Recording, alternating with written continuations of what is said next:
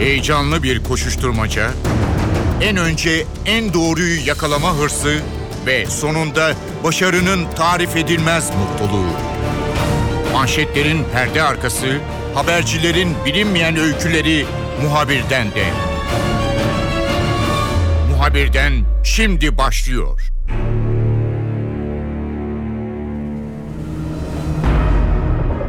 Muhabirden de bu hafta kuşkusuz Soma dosyasına yakından bakacağız. Felaketin haberi duyulur duyulmaz bölgeye giden ekipler arasında NTV muhabiri Yağız Şenkal da vardı. NTV'den birçok arkadaş da oradaydı. Birçok yayın kuruluşundan, gazetelerden, televizyonlardan muhabirler bu notları hem gazete sayfalarına taşıdılar hem televizyon ekranlarından tüm Türkiye'ye duyurdular. Haberciler açısından birçok yönden çalışması zor bir bölgeydi. Hem felaketin büyüklüğü hem de çok acılı bir bölge olması e, zaman zaman gazetecileri zorladı.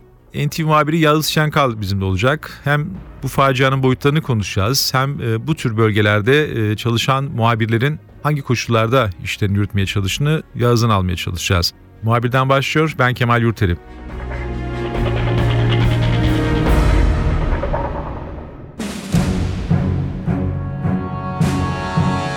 Yağız şimdi olay duyulur duyulmaz bölgeye giden ilk muhabirlerdendin.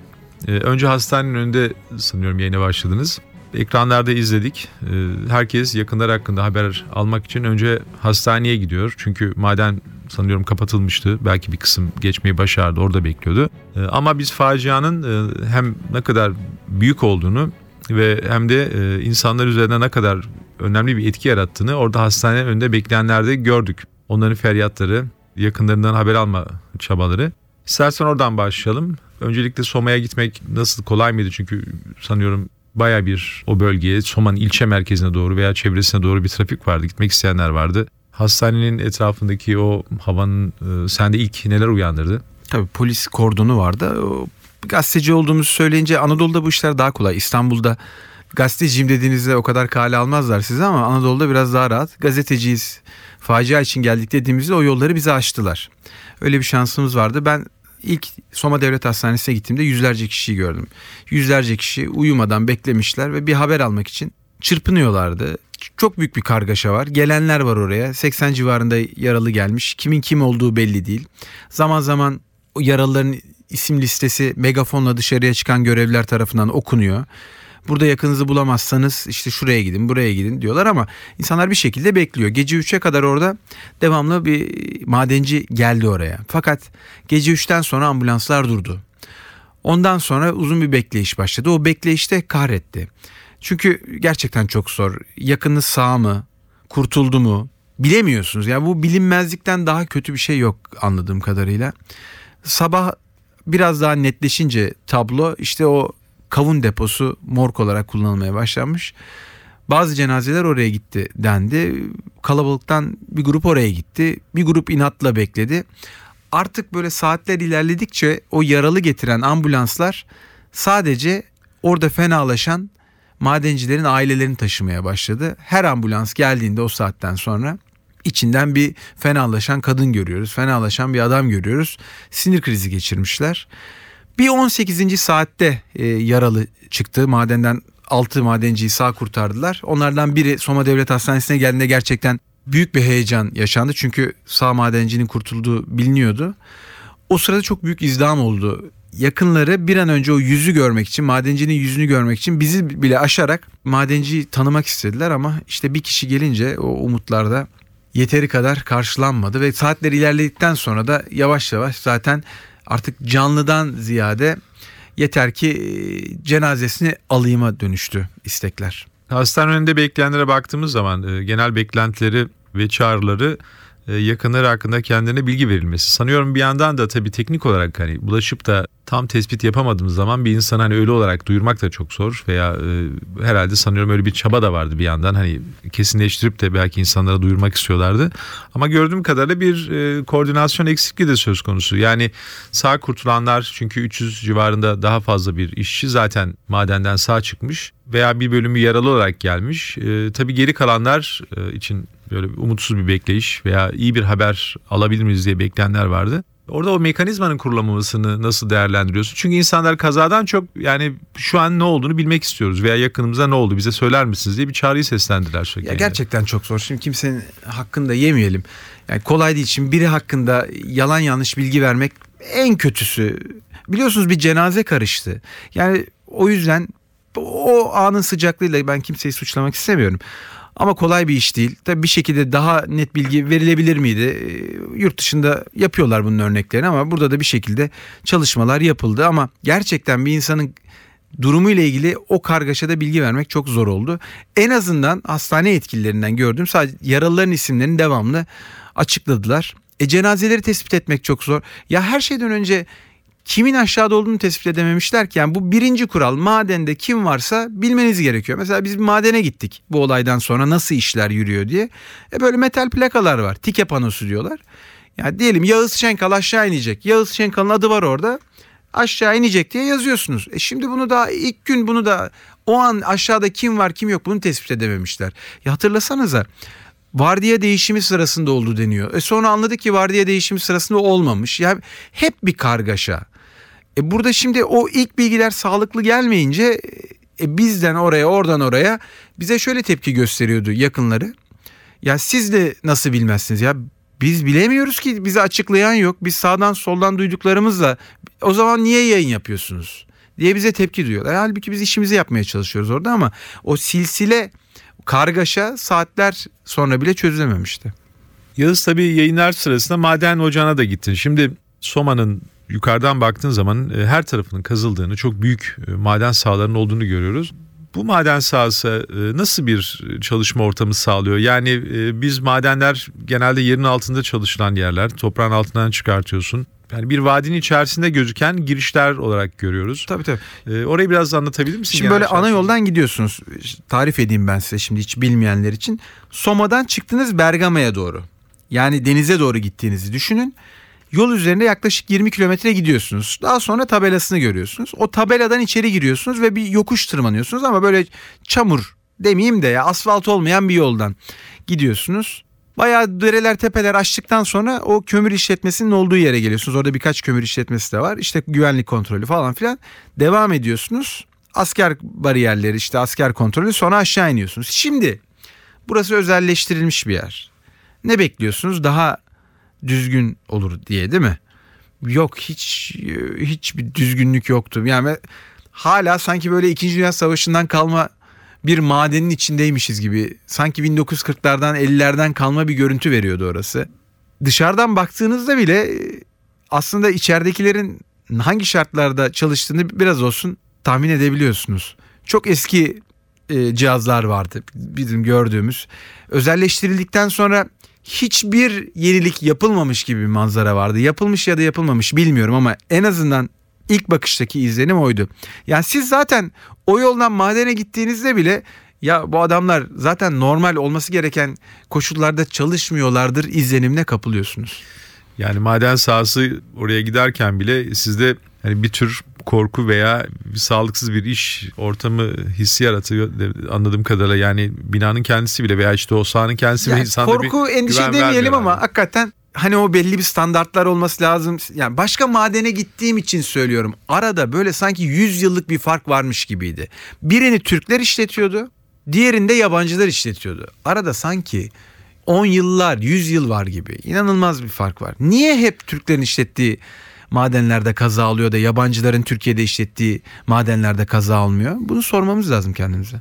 Doğru bir soru sanıyorum zaten bugünlerde bu konular e, umarım tartışılıyor da bir sonuca bağlanır. Hani biz de genel olarak facialardan sonra hep e, bir takım iyi şeyler yapılmaya çalışır ama facialar daha sonra tekrarlanıyor. Bu çok acı bir ders oldu. E, Acı bir ders çok kalıcı ve köklü bir çözüm getirir mi onu zaman içerisinde göreceğiz. E, Yaz şimdi tabii siz e, bu yayını yaparken e, sen e, bir de yaşam odası. Şimdi tabii yaşam odası aslında bir birden fazla güvenlik mekanizması sağlanıp ondan sonra tamamen kurtulmak amacıyla son nokta gibi gözüküyor. Yani çıkamıyorsanız işte madende oraya içerisine gireceksin.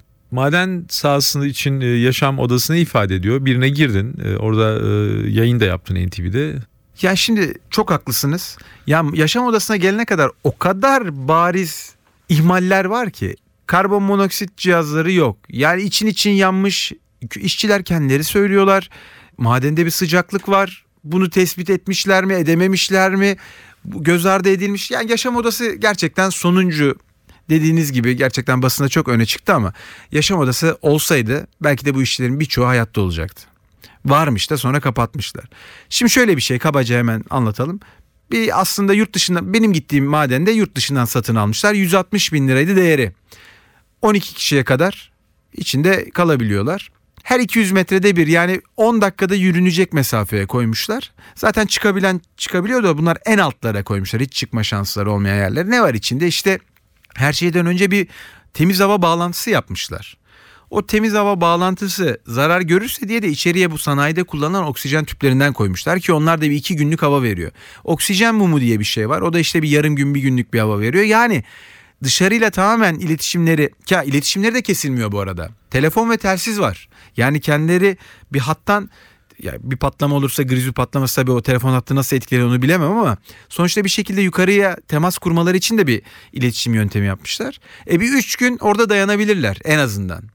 Üç güne kadar da yardım gelebilir diye düşünüyor ki e, bu Şili'deki madenciler 69 gün sonra oradan çıkarılmıştı. Yani benzer bir yaşam odasından gerçekten hayat kurtarabilir. Böyle önlemler yani şimdi 160 bin lira vermişler ama mesela e, o konuştuğumuz iş güvenlik e, uzmanı e, bunu siz Türkiye'de de e, bir konteyneri dışarıdan hava almayacak şekilde izole ederseniz çok çok daha ucuza mal edebilirsiniz demişti. E demek ki yeter ki işçinin güvenliğini almak olsun. Zaten bizim kanunumuzda ne diyor? İşveren her şekilde işçinin güvenliğini almak zorundadır diyor.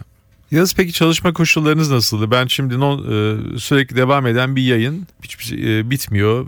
Bu birkaç gün sürdü, günlerce sürdü daha doğrusu.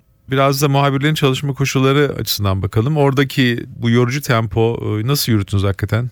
Bizim de o arama ekiplerinden çok bir farkımız yoktu çalışma anlamında. Onlar da can siperhane çalıştılar. Biz de ya zaten çok büyük bir felaket. Herhalde çok uzun yıllardan beri Türkiye'nin gördüğü en büyük felaket. E, ortamda çalışacaksınız. Başka yapacak bir şeyiniz yok. Benim kendim açısından söylerseniz ben Doğuş Yayın Grubu adına gittiğim için hem NTV'ye hem CNBC'ye hem Star'a bağlandım. E, haberlerim de 3 mecrada birden döndü. O yüzden normalde birse yoğunluğum 3'e çıktı.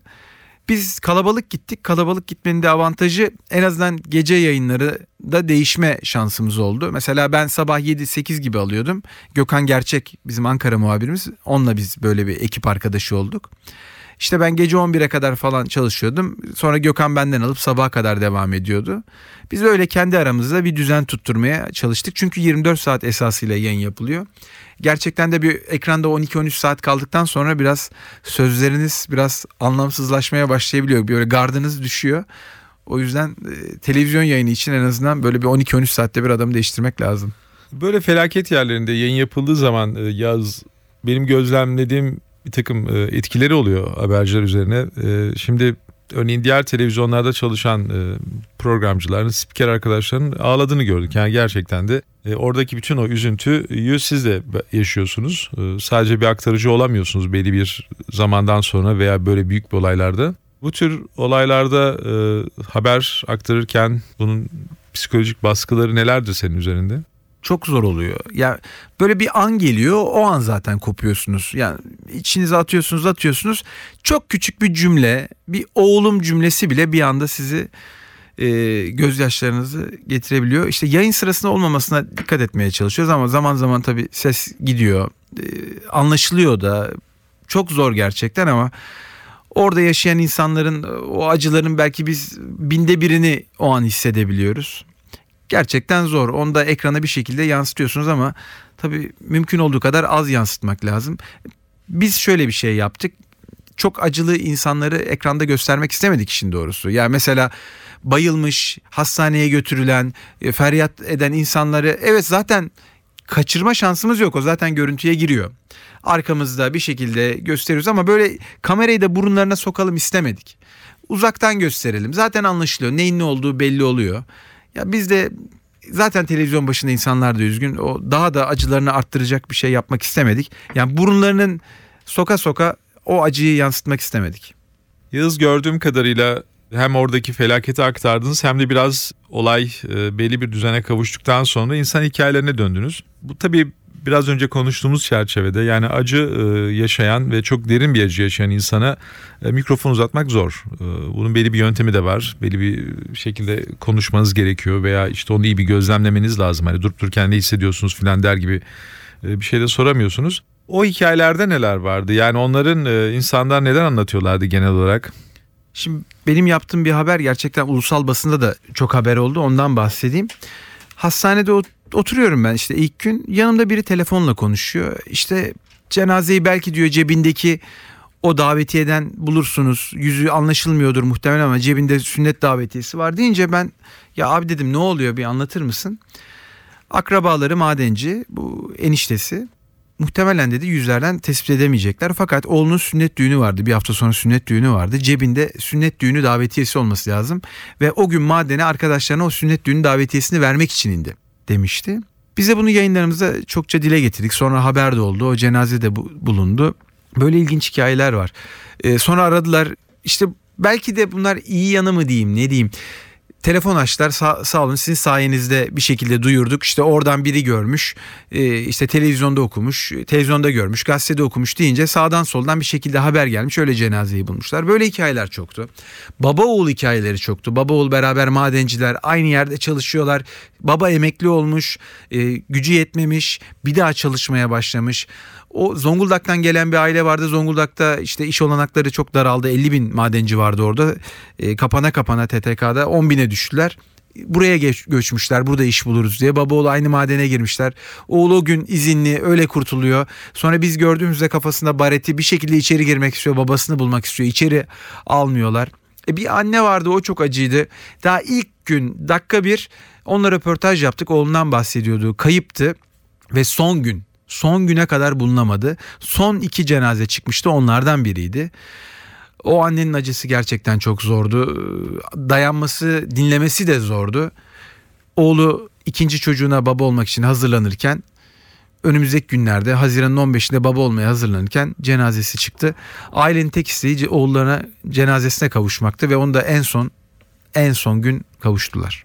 Yağız önemli bir yayını yürüttünüz. Soma faciası gerçekten e, hem tüm Türkiye'yi çok derin üzüntüye e, boğdu. Bunun yanı sıra büyüklüğü açısından e, haberciler için e, takip edilmesi kolay bir konu değil. İkincisi senin de aktardığın gibi bu kadar büyük bir üzüntü oradaki çalışan habercileri de gerçekten çok üzdü.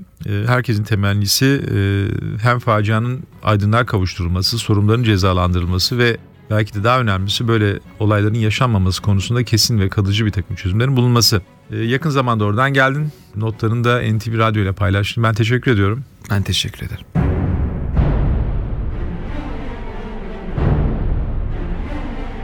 Muhabirden de bu hafta Soma faciasına yakından baktık. NTV muhabiri Yağız Şankal olay bölgesine ilk giden isimlerden birisiydi. Yağız notlarını bizimle paylaştı. Ben Kemal Yurteli muhabirden de yeniden görüşmek üzere hoşçakalın haber için değil de haberin hikayesi için şimdi onlara kulak verme zamanı.